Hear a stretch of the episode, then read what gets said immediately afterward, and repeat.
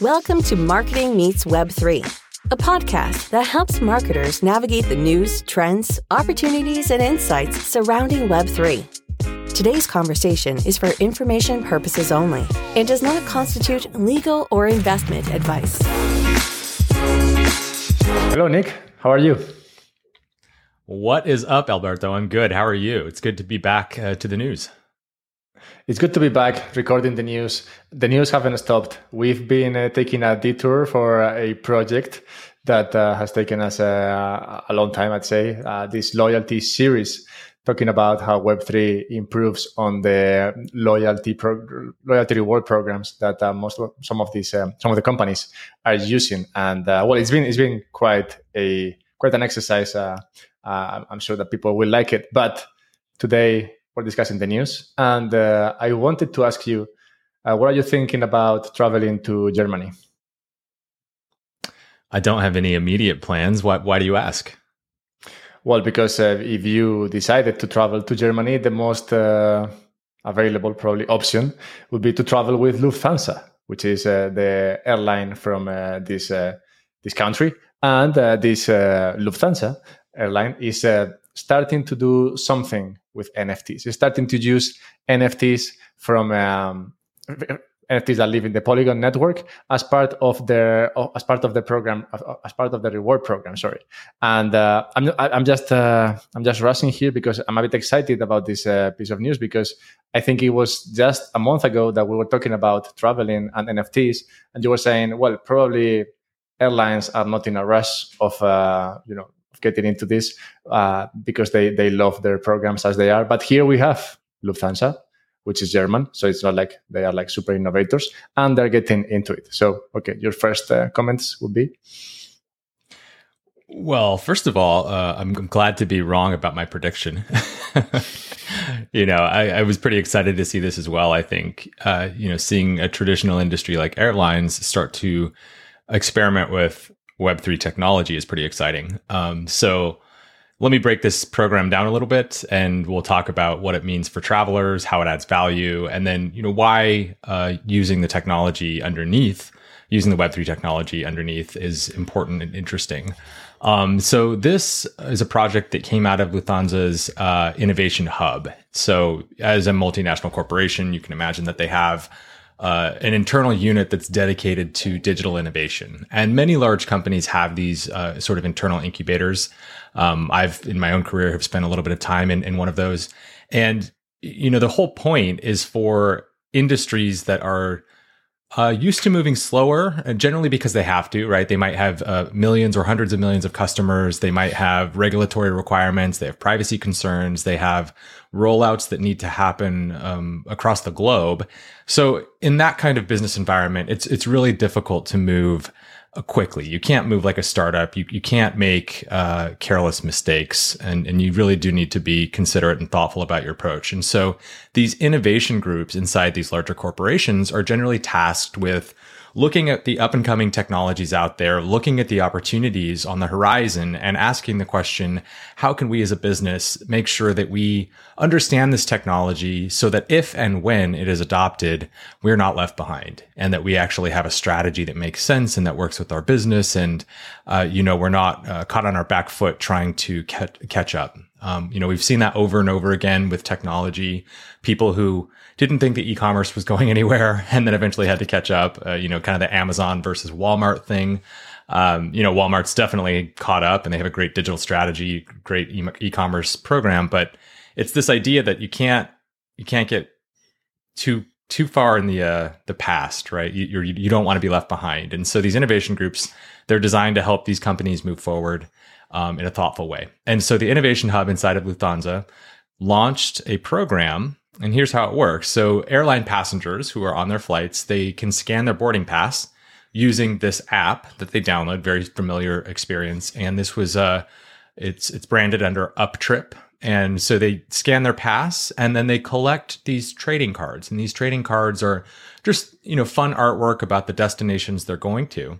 And really they've sort of gamified this whole experience. And so users basically collect these different cards based on their destinations And once they collect certain combinations of cards, they can redeem rewards against those cards.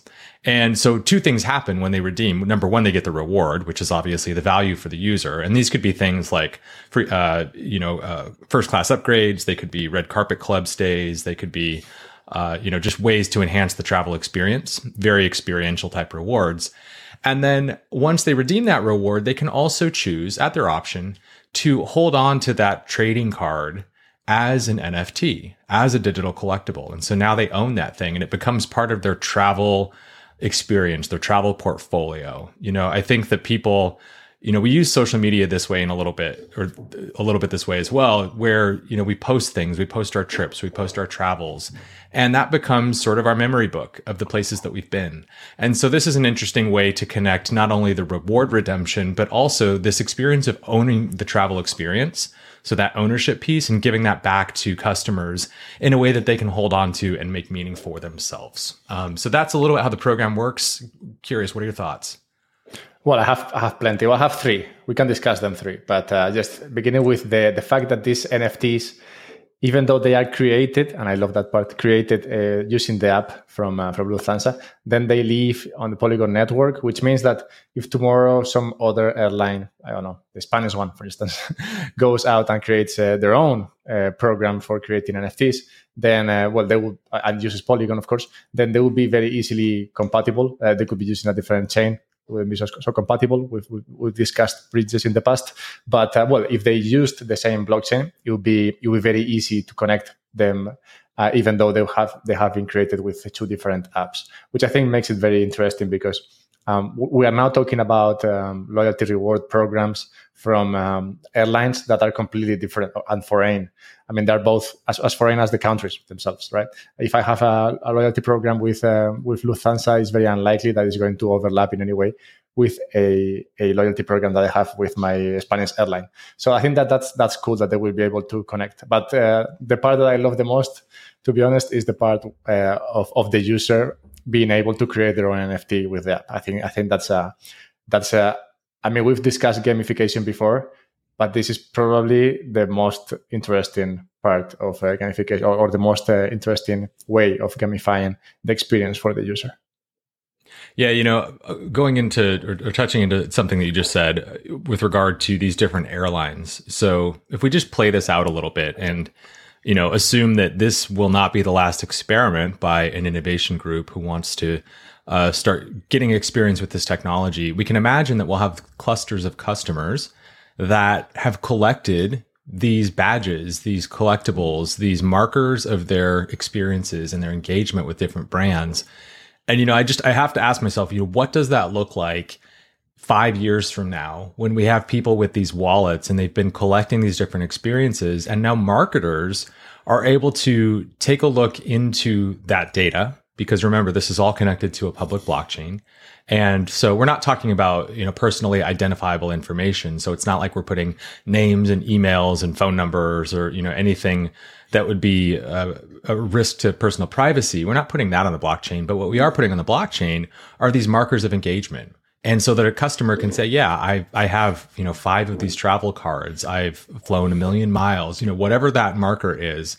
And that becomes very valuable as a way to identify and segment customers not only by the brand that issues that collectible but by other brands who want to engage with that customer. And so i think that this leads us down a path where we have brands that are entering these sort of um, alliance loyalty situations. And you know, this already happens today. It's just that it takes a lot more coordination and a lot more technology integration to get those alliances off the ground. Where in the future, it may be as simple as asking the customer to connect their wallet. And then based on their personal history and engagement with brands, a company will be able to offer them benefits, specials, you know, and welcome them into their own loyalty program or their own uh, customer experience.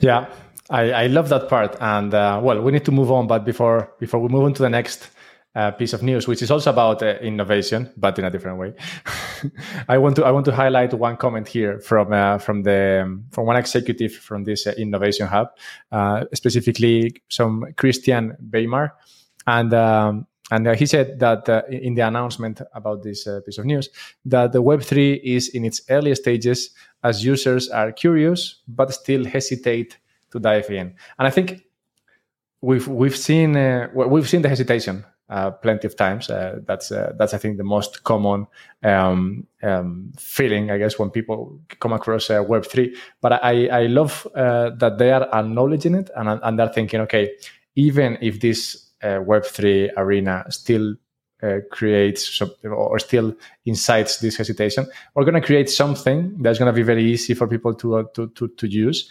And that also builds some trust in the user, so they feel like, oh, okay, we can we can do this and it kind of works and uh, it gives me these other advantages. So i mean the, the only way to go to overcome the hesitation is doing things like this. Uh, so i have to say that i think it's a very it's a very bold move here uh, but a very a very i think interesting move and uh, well hats uh, hats off i guess to, to the lufthansa guys Yeah, you know, I, I, know you want to move on to the next story, but before we do that, I, I do want to touch on something there. So, this idea that users um, are hesitant to dive in, very true. You know, I was just at the permissionless conference uh, in Austin, Texas, and lots of people talking about the adoption curve and what do we need to do to get more people into Web3. And this was one of the biggest themes that was talked about is this the idea that, you know, we have to meet people where they are. We can't, we can't just throw technology in their face and expect that they're going to get excited about it. You know, nobody gets excited about technology for technology's sake. It's connected to some sort of value or, or benefit in my life. And so the idea that, uh, you know, people are hesitant, I think we need to embrace that. And the answer to that, in my view, is we need to make sure that the experience is fast, fluid, easy, feels just as familiar as anything that you're using today, and is optional for the user, right? The fact that Lufthansa is saying you don't have to create NFTs from these passes, but if you want to, that's a that's a really nice way to engage people, meet them where they are, and then help them kind of leap into this when they're ready, if they're ready. Um, so yeah, I, I, agree with you. Hats off to this uh, this initiative. I hope that we see many more of these. Yeah, no, very, very, very cool. And uh, yes, you need to meet them where they are, where they are. If they are flying, you meet them in the flight, and, and that's it. so, so talking a bit about innovation. So we're talking about this innovation hub from uh, from Lufthansa, and uh, the next the next piece of news is about a company that has been innovating for for a long time. We need to talk then of uh, Google. Google has a history with um, NFTs, with this innovation that has been uh, sometimes used in games that have been offered through the Google uh, platform, Android, and uh, Google has not been very happy with um, the with ads being uh, being being used in uh, to promote these uh, these games that then offer NFTs and that then go on to other uh, rewards that may be outside of uh, of the game them, itself. Uh, I think he's been concerned with the fact that some of these games are actually becoming or, or using some kind of gambling behind behind the scenes. Anyway, the story, the history of uh, Google with um, with um, blockchain with blockchain based non fungible token games uh, has been has been hard or has been uh, a, a, bit of a of an up and down. Uh, in, specifically in 2018, the company uh, Google uh, turned against the, the blockchain industry uh, alongside other titans. I think this happened also with Facebook. I think it, it was when Facebook did this initially. Uh, if you remember, it was when I think Facebook uh, banned the ads of crypto in in their platform. Anything that had crypto on it got banned. I think in 2018 after the ICO craze. well, so then they banned this in 2018, and then in 2021 they re- they retreated this uh, this ban, admitting again um, ads from exchanges and wallets, but. Uh, now they are softening their stance on NFT gaming ads in particular. So it's a bit of a it's a bit of a change coming from from Google, which I guess uh, initially had this knee jerk reaction of, okay, I don't like what's going on here, or I don't understand what's going on here, and I'm a bit concerned that some things are not cool and that I may be allowing them. Uh, so I will just stop everything. And then they ha- they are slowly uh, opening their hands to more things happening uh, under under Google. Uh, but yes, I, I want to hear your opinion on this. Yeah, so this has been a hot button issue uh, in in the crypto, the blockchain, the Web three space for some time now. And, you know, I want to start off by saying that I think that the original decision to ban a lot of this advertising was probably the right decision. you know, in the beginning of any sort of emerging technology, you always have speculators, you have, you know, unfortunately scammers or bad actors. And there are lots of people in the space that are definitely trying to or have tried to take advantage of systems to, you know, just take people for a buck. But what's what's changed over the past you know five years as this industry has matured is that there's a lot more nuance now to this whole idea of crypto and blockchain and web 3 and i think that you know the people who are making these decisions are starting to realize that we can't just put this all under one umbrella. This is an enabling technology that has as many uses as the internet itself you know and so you know, how would we approach this if we just said, well, there are bad people on the internet, and therefore we shouldn't advertise anything that has anything to do with the internet? You know, that would just be it, it wouldn't make any sense, right? And so it's it's good to see that we are moving forward. We're adding nuance to um, how we characterize the different use cases for NFTs and gaming in particular. You know, I think the use case is so clear uh, that you know, when you're enabling players to own their in-game items, when you're allowing them to take those between games, that's not a financial instrument. That's part of the gameplay. That's the player's reputation. That's already happening in Web 2 games where people are paying real money to, you know, purchase these things, but then they can't take them anywhere else. So it's it's good to see that big tech is kind of opening the aperture and saying, you know, there's actually a legitimate use case here for this, and therefore we should allow some sort of advertising. You know, I think um, nothing good comes from hiding in the darkness when it comes to, you know, highlighting the benefits of this technology. And so the fact that we have a place now where we can legitimately advertise for this use case and, and a very specific use case, I think is positive because for the public, it creates more awareness, it creates more definition, and I think it ultimately helps consumers feel more comfortable with this technology and really start to understand what it's good for, what it's bad for.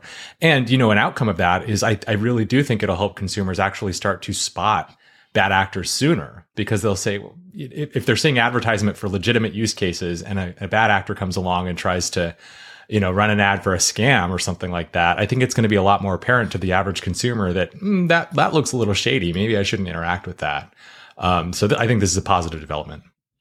Yeah, I think what excites me more about this is um, that it levels the playground a bit. So far, it's been said that um, NFTs don't make out of sense for games, and that re- people are not really interested in um, owning their own. Uh, uh, weapons or, or, owning their own uh, items from the game in an NFT form that allows them to then take take them somewhere else.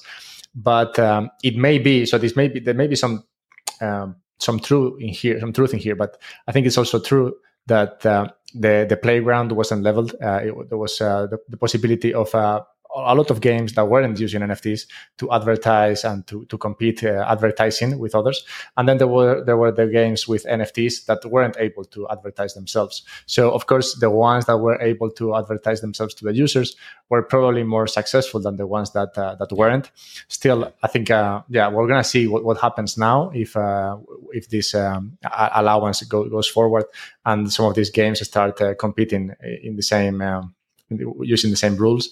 And uh, let's see then if uh, if users are really interested in, in owning their own uh, their own items uh, in the game. And it's it's important, I think, to to also well uh, specify that what Google is allowing for in here is what you were talking about the possibility of owning these items that you that you need in the game like uh, for instance you will be able to advertise games that allow uh, purchase in-game items like uh, virtual apparel or weaponry or armor with better stats. So the, the, the usual things that you need to improve in a game, and it's not allowing uh, games that uh, allow you to uh, to stake your NFT to, to earn rewards, or uh, or some other games that promote uh, gambling. As I said, as I said earlier, this was one of the main concerns with uh, with Google because as, as well as, as we know, the the fact that the blockchain allows you to interact in many different ways um, allows for these things allows you to, to have an nft which may be a weapon uh, very very interesting like a sword or something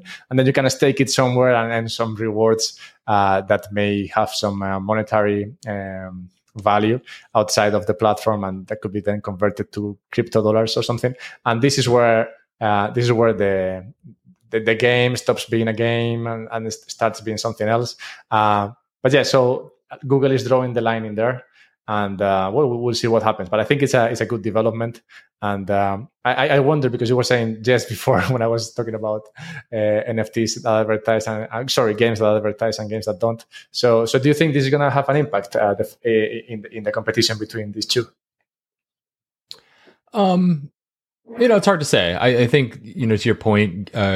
Uh, Web3 gaming is still pretty early, and I think the jury is out in terms of whether or not this is actually um, a benefit that you could, the consumers want to see. You know, I think there's very strong opinions on both sides. I think I, have heard cases for adoption, and I've heard cases for this entire sector of the industry going going to zero, uh, as they say. So you know, I, I don't have a strong opinion other than I think we have to create space for innovation. And I'm glad to see that we're putting rules around things. You know, this is the kind of definition that the entire industry has been really screaming for across the board, whether it's crypto or, or blockchain technology in general or NFTs we need clarity, we need rules, we need to understand uh, what is acceptable, what is not acceptable from a regulatory perspective, so that we can move forward and really start to prove out these ideas at scale. You know, because gaming is it's a massive industry. We're talking about billions of players around the world, and what's going to tell us whether or not this is a win is getting this into more hands and really just letting the people decide.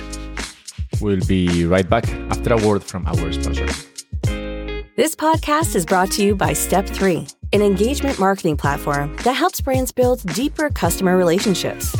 Step 3 makes it easy to design custom branded membership programs that include rewards like exclusive content, VIP event passes, merchandise, discounts, and more. Unlock new revenue streams and enhance customer lifetime value with Step 3's easy to use no code tools. Go to step3.io to learn more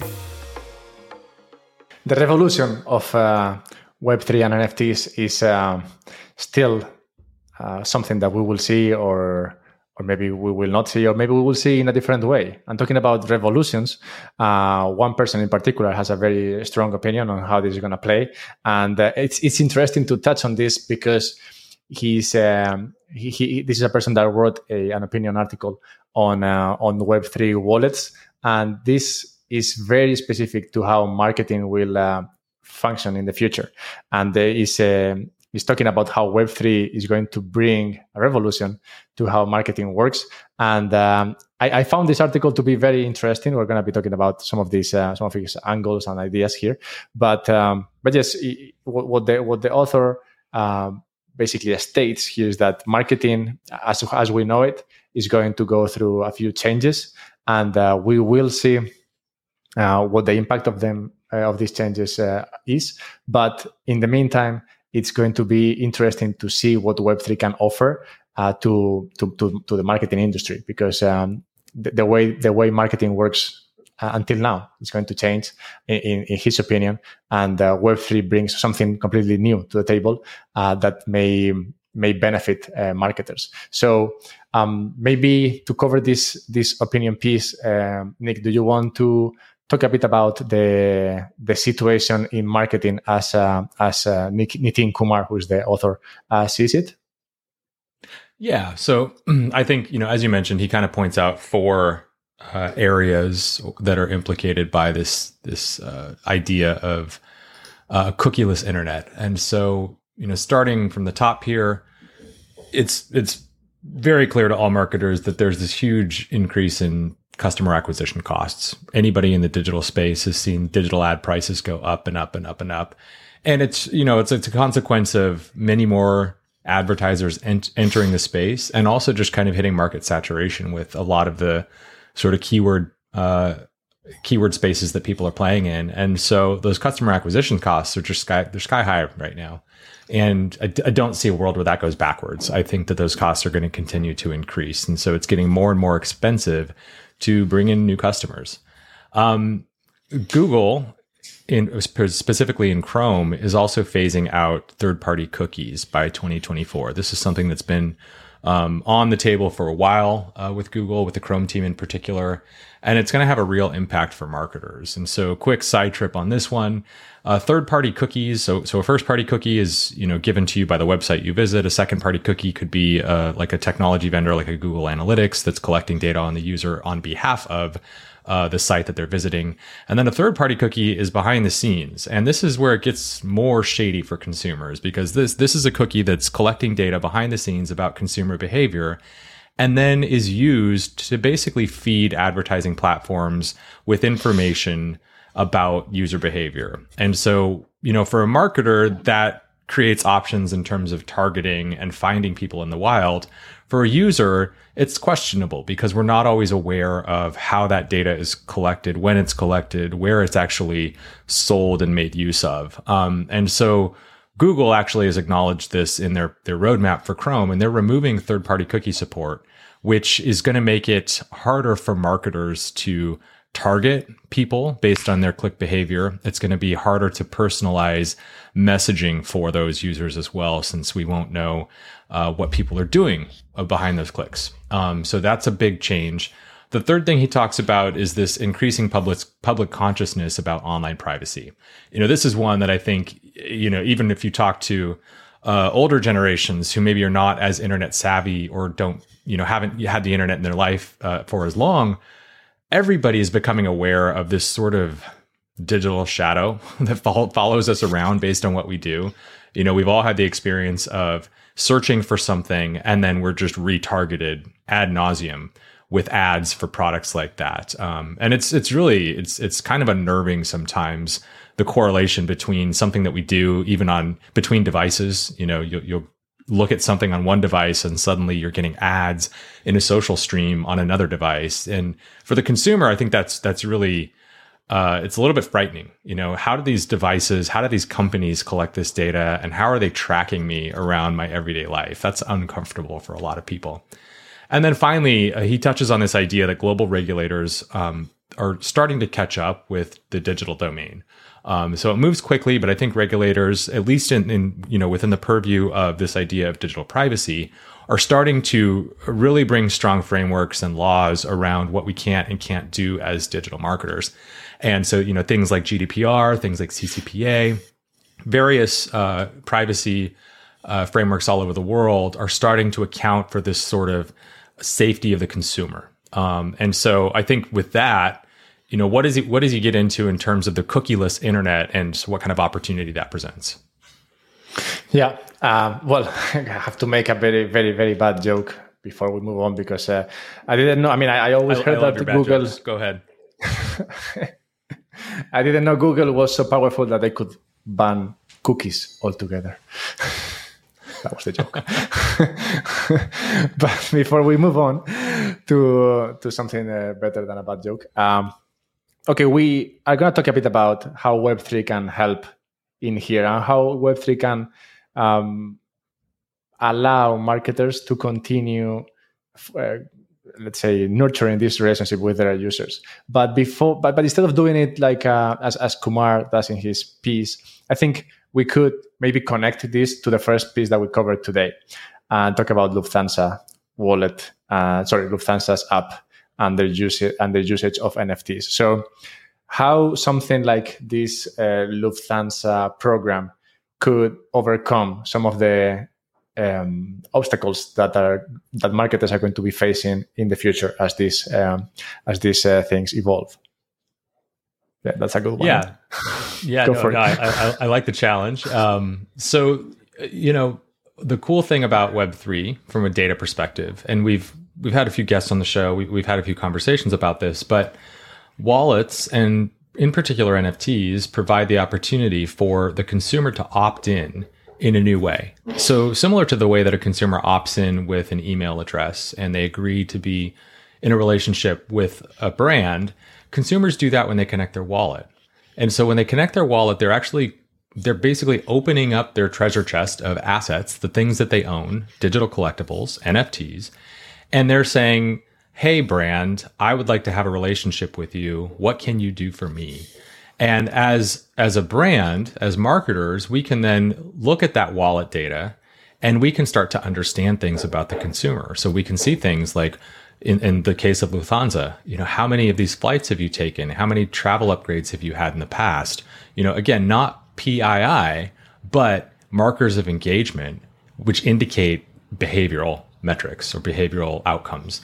And so we can start to use this wallet data as a way to segment users. We can use, you know, assign them some sort of uh, uh, customer persona when they come in the door.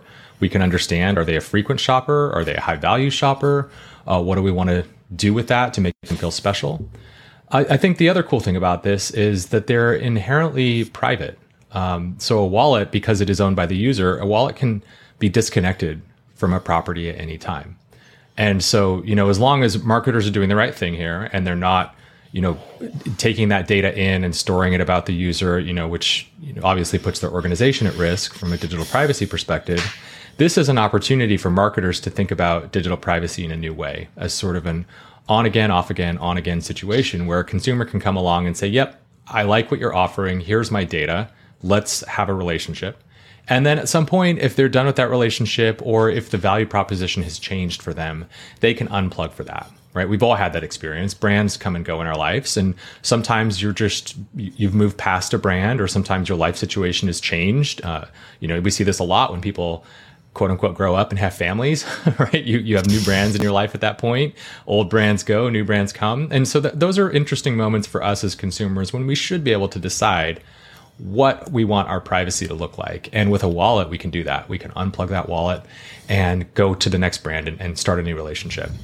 Um, so, you know, I think, you know, wallets from that perspective, they put us in control. They're also very dimensional. So earlier we talked about this sort of uh, you know multi-brand alliance. If Lufthansa and other airlines have these programs where the consumer has these different badges in their wallet that indicate their travel behavior, um, you can imagine how that plays out if we start piling on other industries. You know, about a year and a half, two years ago, I wrote an article for Cointelegraph about this very subject of a future where we have this whole treasure chest of all of our interests, all of our activities that are represented in our wallets. And so it becomes this very multi-dimensional data set that we can allow access to and we can give marketers the opportunity to understand us better as customers so that we can get the best value and and the service that we deserve.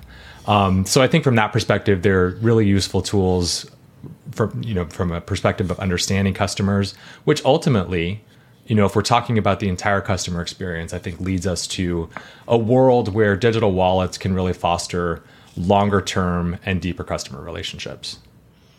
And hopefully take you to Germany more often than uh, than not. well, thank you, thank you, Nick. That was a that was a nice answer to a curveball that uh, I just decided to throw at you.